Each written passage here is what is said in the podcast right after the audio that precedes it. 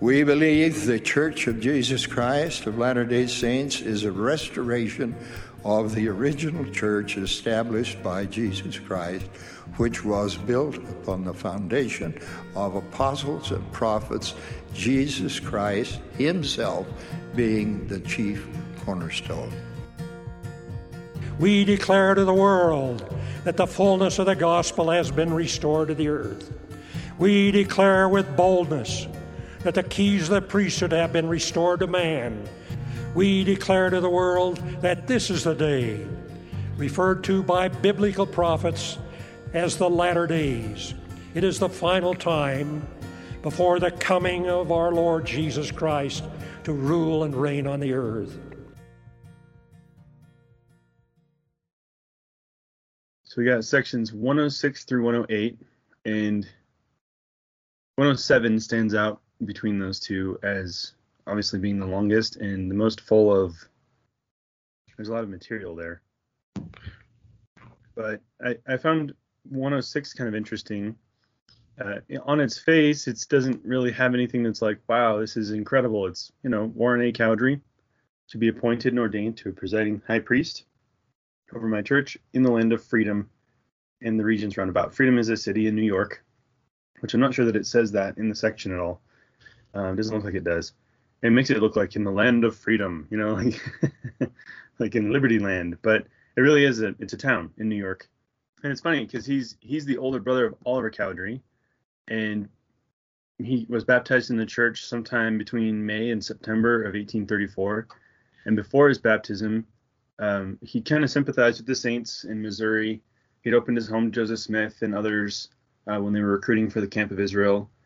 And after the church was established in Freedom, New York, Parley P. Pratt visited the area in April of 1834, and he saw that there was a large church there, and there were like 40 or, or so members, which was a pretty decent sized congregation back then.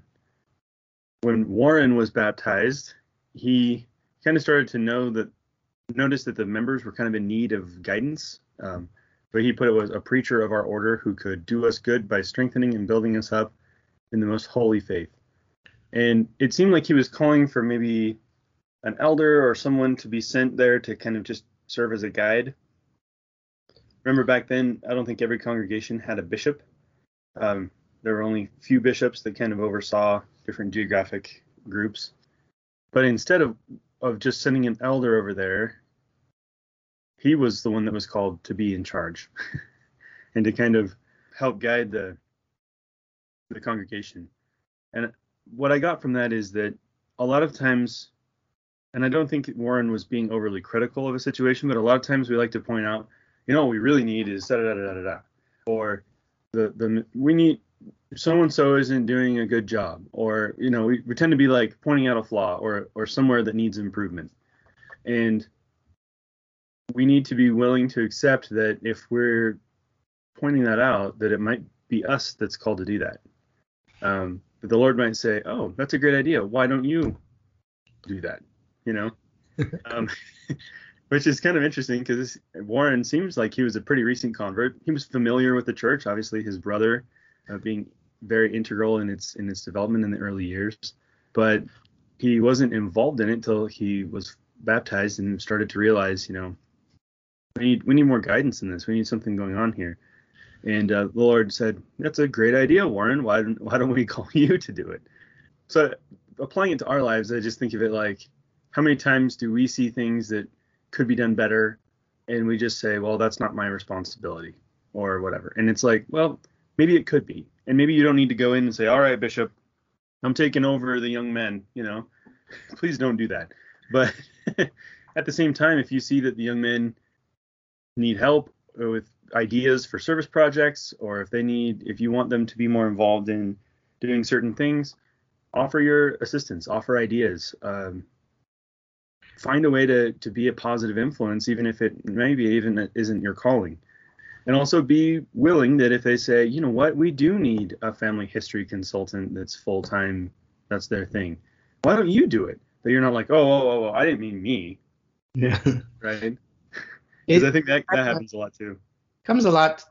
It it matters your intentions, you know. Yeah.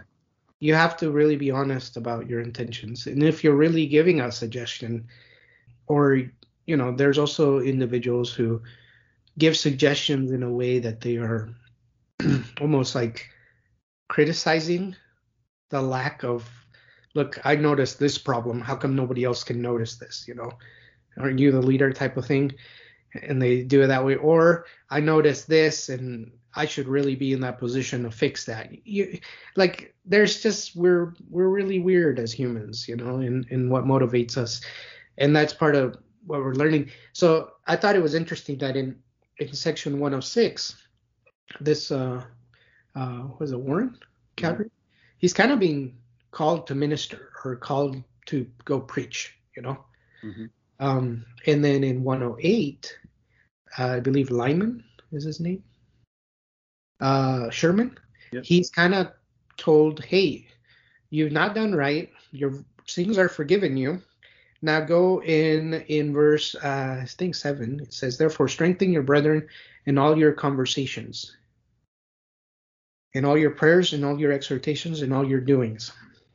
And in the manual, it asks two questions. One with it says, "How what with uh, section 106 it says, "How have you received grace and assurance to be able to stand?"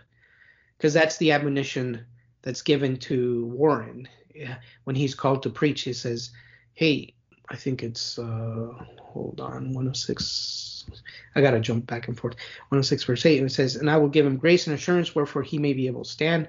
And if he continue and faithful to be a faithful witness and light unto the church, I have prepared a crown for him in the mansions of my father." So he's given uh, kind of a mission call, and then he's told, "Hey, I will give you grace and assurance so you can carry out what I'm asking you to do."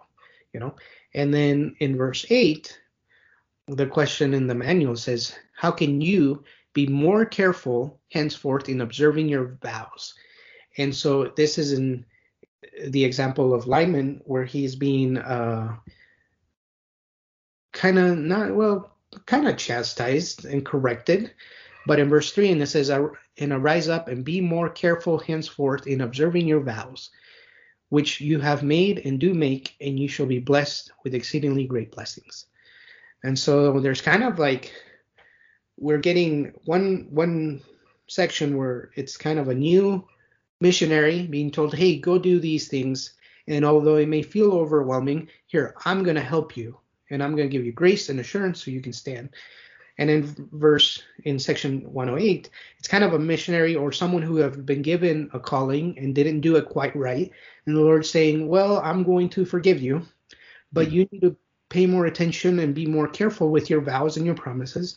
And then you're given this great scriptures uh, at the end, 6, 7, and 8, where it says, Therefore, strengthen your brethren in all your conversations, in all your prayers, in your all your exhortations, and in all your doings. And so it's kind of like you, we have a problem. The problem is you forgot your vows. Let me give you the solution. Seeks to strengthen your brethren.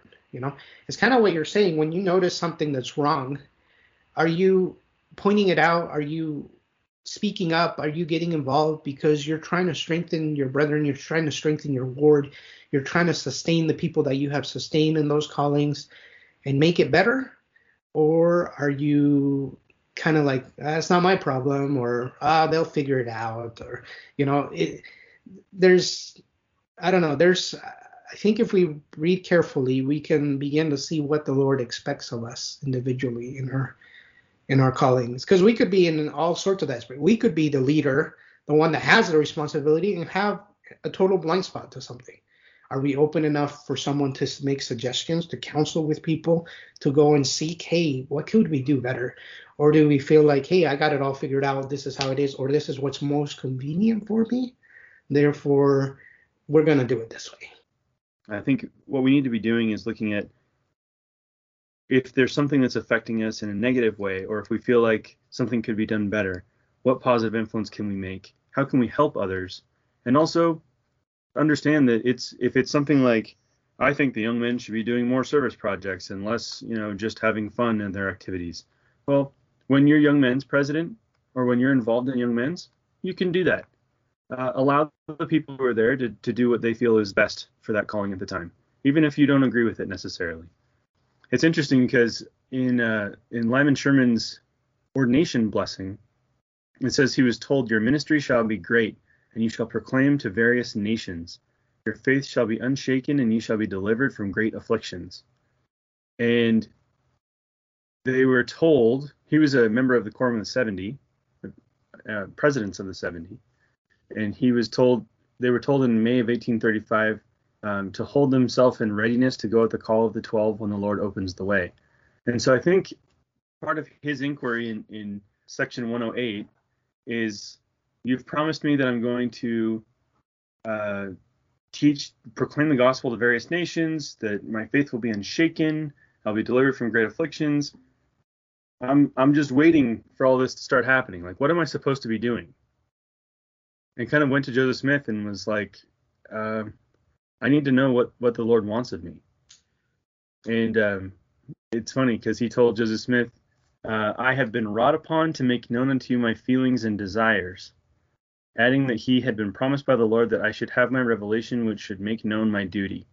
And that's what section 108 is. So he went in there kind of like, I've been given all these promises as to what my service will be like, and I, I want to know what does that look like? Like, can you help me understand that?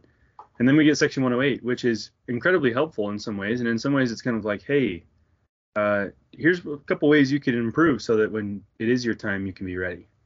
Um, and I think that's that's really what it comes down to. You get these two, kind of two examples of Warren Cowdery, who's like, I think we're missing some guidance here, and then the Lord saying, All right, Warren, why don't you do it? And then you have another situation with Sherman, uh, with Lyman Sherman, who's kind of like, I've been given all these promises about what my service will be like, and I'm kind of just waiting to know what am I supposed to be doing. And the Lord telling him, here, do these things in the meantime, improve in this way, and yeah, be ready for when you're actually sent out. And I think that for us, we, we kind of have to look at that as we've all been in both of these situations before. And what can we learn from that, you know? So, section 107 is kind of the first time that we're introduced to a lot more of the the administrative organization of the priesthood. Um, there's been a little bit of that it's interesting because these these sections 106 happens in like um, November 25th, 1834.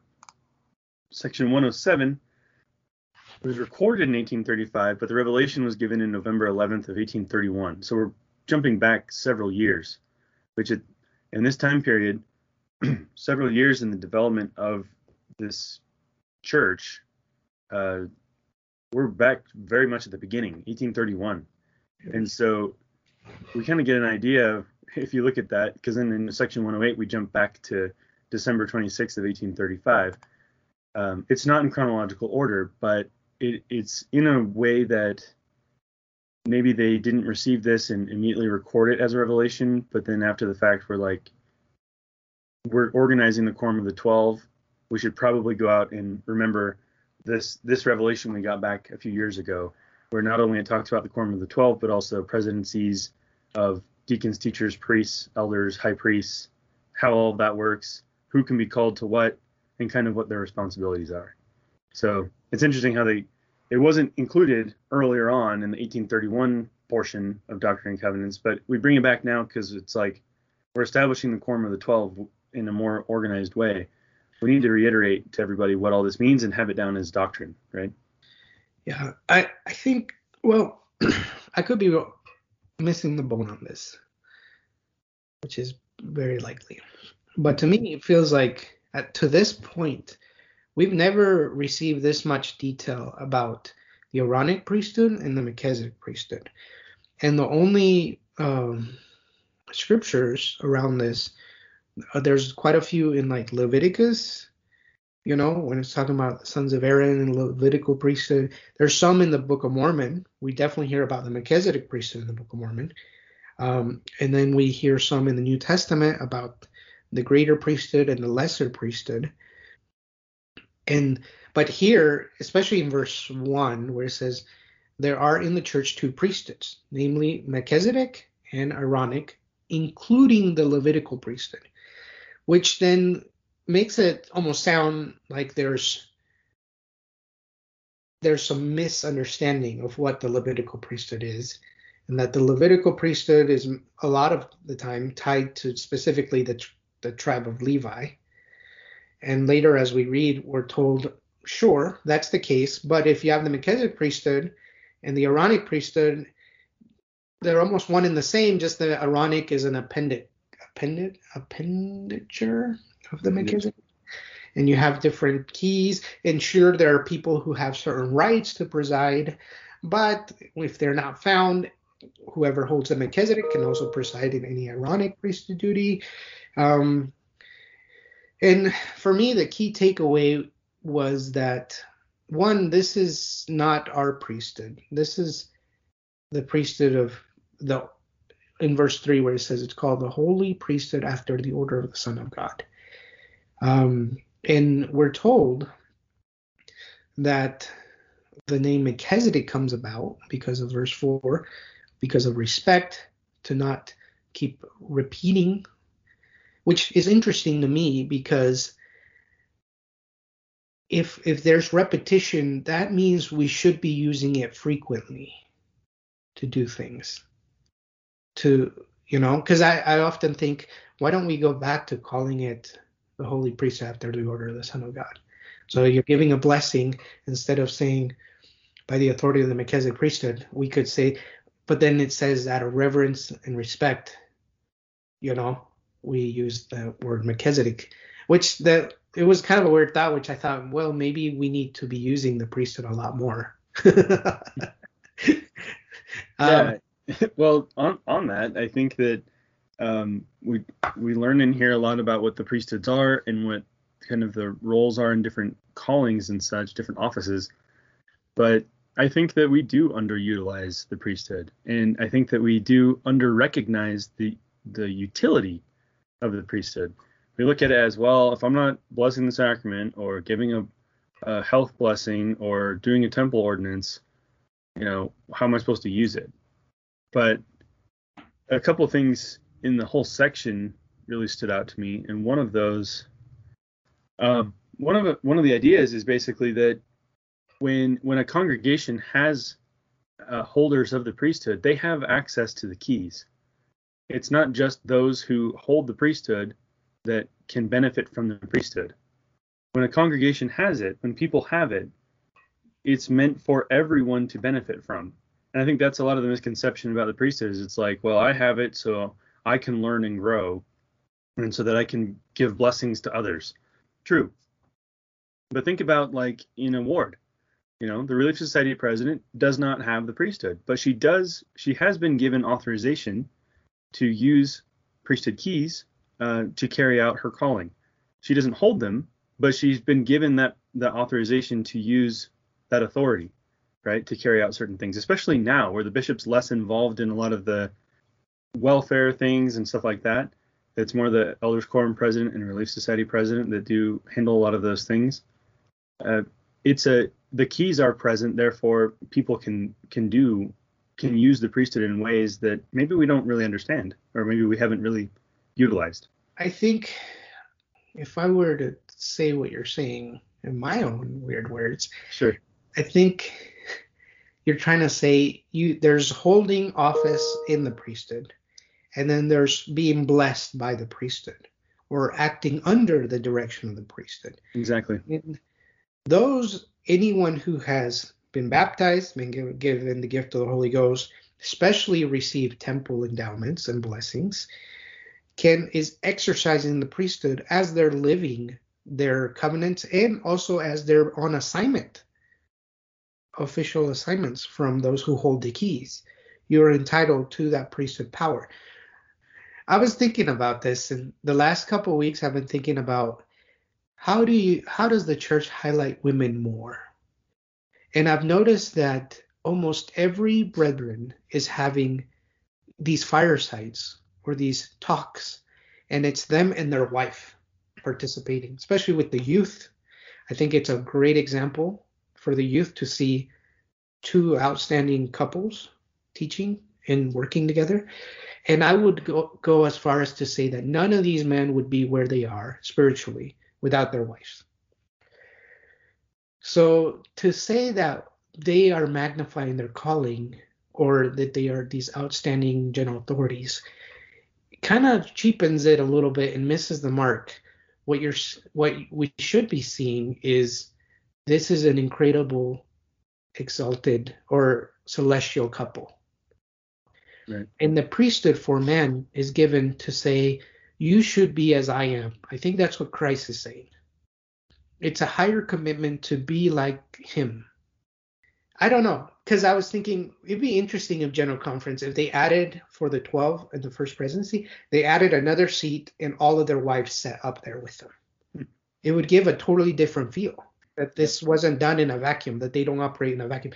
And i think if you know them well enough you will know that they they utilize their wives they they credit them that they're involved that they're doing things that this isn't a passive hey honey you sit down there i'll show the world that i'm a apostle right? You know what i mean? That's my weird random thought. I think you're onto something there though, because like you said, they wouldn't be where they are without having a strong foundation to build upon, and those those wives help establish that. And I think every time that I've gotten a calling in my life, um, while it's been me that has the calling on paper, there have been many times when I've had to say, I need help with this, or I that I ask my wife, what do you think about this? This this is an idea I'm having for the elders quorum. What do you think? And it's not just a hey, let me patronize you by involving you in this. It's not that at all. It's lit- literally you're my eternal companion, and if I trust you to be with me forever, and if you trust me to be with you forever, we have to be on the same page on a lot of stuff. And I value your opinion and I value your feedback, and I need to know if I'm completely off base. And so by giving her that that ability, that opportunity to participate in it, she's not the elders quorum president. She doesn't bear the responsibility of of that, but she certainly has participated in helping me make very difficult decisions and helping me receive revelation. And in in that way, she doesn't have the calling necessarily, but the other times when she she has had callings and asked me for stuff, like right now she teaches the youth Sunday school class in our ward, and she asks me to help out sometimes, and I do, and I feel like it's a a healthy interchange of ideas and, and a bearing of the burden of responsibility among two people instead of just one. Ultimately, I'm the one that goes and does it when I when I was Elders Quorum president, but she was right there with me. You know, she went to activities when we had uh, Elders Quorum activities with with families or with wives. She was there every single time, and it was a way of saying, "I'm in this with you. You're not you're not just on your own." And I, I see the brethren do that as well when I- they travel to a mission or whatever to speak at a zone conference, they'll take their wives and their wives speak as well. And it's like not just a be quiet, sit down there and and do your thing. This is my time now. It's not that attitude at all. Yeah, I think uh, I don't know. I think about the priesthood, and I always go to celestial marriage for some reason. and and I I think there's like this. Sometimes we have good intentions with examples we use, but I think sometimes they miss the mark. And for me, one that has really bothered me over the years is the sentiment that in order to receive exaltation, you have to enter into the highest covenant, which is marriage. And I have no issue with that. What I have issue is how sometimes we speak about it as if, well, your marriage ain't perfect, you, you know, you work on it later, or it's almost like you're punching, like you have a punch card, and this is mm-hmm. just to get that that that requirement, which flies in the face of all of our covenants, which flies, which is totally against the Holy Spirit of promise, you know, when it comes to our covenants and the things we do. I don't think we're gonna get there just by punching the card and saying, "Look, I got married in the temple." Yay! It's much more than that. Just as our relationship with the Savior, we're commanded to be one, but how could we, we be one with someone who is perfect and infinite, and we're finite and imperfect? well, we have a spouse, and just as they are different from us and we are from them, we're to work on our differences so we can be united. And in our callings and in holding the priesthood, I don't know. I just don't think you hold it alone. I think when you enter in those covenants, you are together. Now, in the rest of this section, there's quite a bit on the councils, the 12, you know, some some the authorities and, and the 70s and the traveling 70s and the ones that don't travel and judgments and having some um, what are they called? A council. And no one is above a council and being able if somebody's done something wrong you hold a council. So a lot of administrative things which i think it's good but for me i like to look at the big picture and to me is just the lord has order. And if you're going to hold the priesthood and hold office you better find out what is expected of you and then seek to magnify your calling and magnify your priesthood right? Because a lot of us won't be traveling 12 or you know but it's good to know these things know that the lord has order on how he wants his church. And even recently i think it was president hinckley he reorganized the quorum of the 70s and and there's always small adjustments being made. The doctrine stays the same the truth behind it um, but its implementation as the church grows and the needs of the church change the savior gives um, revelation to his prophet to adjust things. I mean we just one, one big one that happened recently was the the high priest quorum and the elders quorum being combined.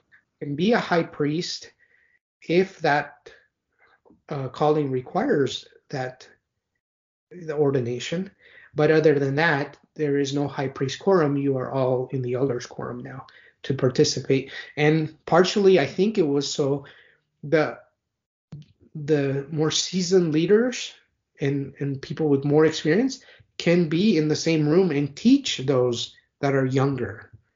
Um, that's that's just my take on it which i think is great.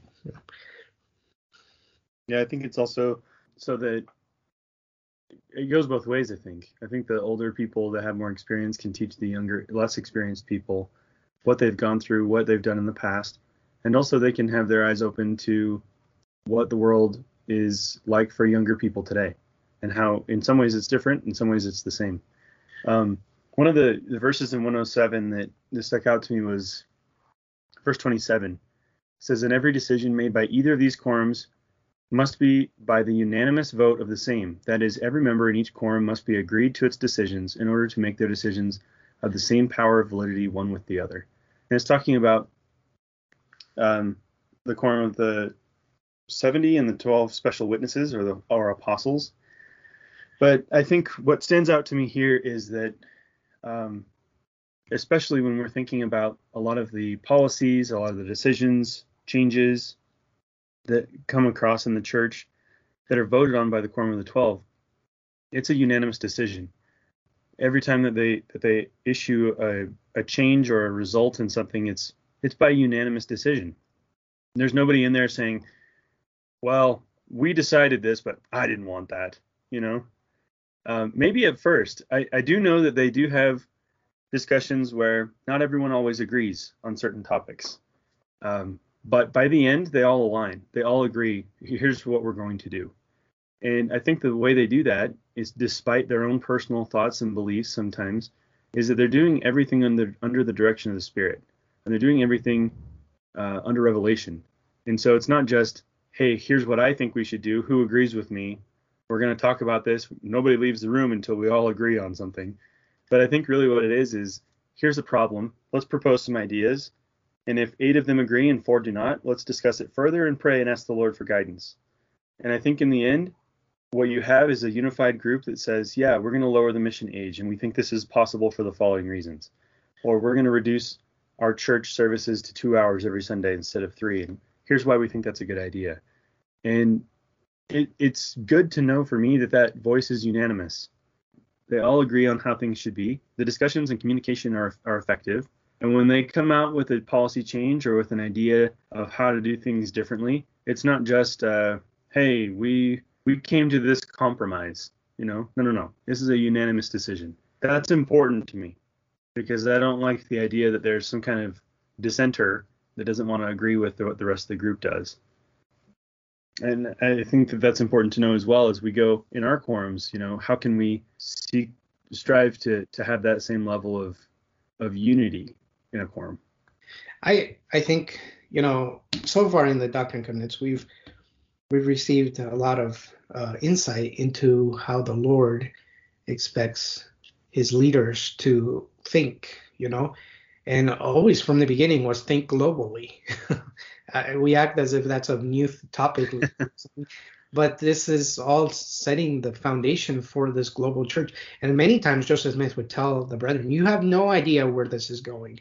And they'd be like in a little shack. Even in the when they reorganized the church, and it was, you know, six members, and that's how it began. And and he goes and prophesies, you know, we don't, we can't see it now, but this is going to cover the entire earth. Um, and um, continuously the brethren or you know in joseph and and, and those those individuals in the doctrine and covenants the lord is telling them to seek out knowledge seek the best books learn about cultures learn about people and languages. We've gone over several of that in in the last episodes right? And even in our day i, I find it funny how there was some mormon wikileaks of some presentations that were given to the brethren that were just basically, hey, here's what's happening with economics around the world. Here's what's happening with this part of the world. And it's like that should be comforting to know that they are seeking to know what's actually happening. It's they they use the same principles they tell us when we make decisions in our lives. Study it out, gather as much information, then take it to the Lord and have Him add onto it or take away from it. You know, and, and adjust it. And they do the exact same things. They gather data. The, the church sends out surveys. The church has done tons of pilot programs pilot programs on Spanish speaking words, non Spanish speaking words, how to teach languages, how to preach my gospel, preach my gospel. Its whole implementation it wasn't like that's it.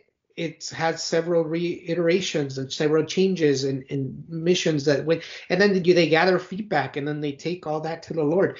And and I think that's comforting to me that revelation works that way because if revelation was like a magic eight ball i would feel like i am just a peasant. Yeah. You know and if revelation requires us to do search and data then it feels more like the lord is trying to help us grow he could give us the answer and he knows the best way and but we see it through the scriptures that sometimes the best way is i'm going to take you one step at a time and before you know it, you're 10 steps way over here. And it's much different than it was when you were on your second or third step. Right. But that's the plan of progression, you know, that the way that the Lord works with us. And that's what I see in this section with with the organization of and kind of the explanation between the Aaronic and the Melchizedek priesthood. Um, and then interesting enough, we have kind of the line of authority that they go through, you know, all the way to Adam. He even prophesied on all the things that would befall his his uh, children, you know, all the, you know, and and um, which to me it kind of cements home that the Lord wants order. He doesn't want just things springing forth out of nothing. He is the one in charge, and all the authority is always linked back to him. That's very good to know, especially in a day where a lot of people have created churches or ideologies based on themselves and what is opportune at the time. And a lot of bad things have been done in the name of the Savior, where people have become soothsayers and swindlers. And even in our day, you know, we have a lot of people that have used the church like a business you know, like a get rich quick scheme type of thing, and have led people astray and preying on their desires that they need and want to know more and want to be aligned with God and are searching for the truth but know not where to find it, you know, that whole thing. But from the beginning, the Lord has been setting the correct groundwork for his church and you can see it today. The church uh, it's is comforting, and even us in this time, it feels a little bit crazy with COVID and other weird ideologies. We are looking forward to General Conference. Why? Because you get a huge reassurance You know, Yeah. when everything's out there swinging, you come back to the roots of what what is the truth. Looking at this section 107, the two things that stood out to me the most were um, how organized everything is, and how the Lord doesn't do things haphazardly. He doesn't do anything like, yeah, I'm going to call some people to do this, and you guys will figure it out how it works. No, it's pretty pretty well spelled out who does what and where and how. But like you said, a lot of this is not. It's not that these people have any special access that the rest to the Lord that the rest of us don't have. They have special responsibilities, special calling, like to be a special witness of Jesus Christ to the world, um, is a different calling than the rest of us have. We should be still gospel with the world. It's not our primary function in what we're doing on a daily basis. Um, that being said, we are all still able to get revelation just like they do. Gather information, uh, determine what you what your best course of action will be, and then ask the Lord if that's right. And that's what they do too. It's not any kind of crazy, like you said, magic eight ball. It's a good, know, just there's nothing magic or, or, or different about it. Um, their responsibilities are different. That's all. Let us be awake and not be weary of well doing, for we are laying the foundation of a great work, even preparing for the return of the Savior. My dear brothers and sisters, Jesus Christ invites us to take the covenant path back home to our heavenly parents and be with those we love. He invites us to come, follow me.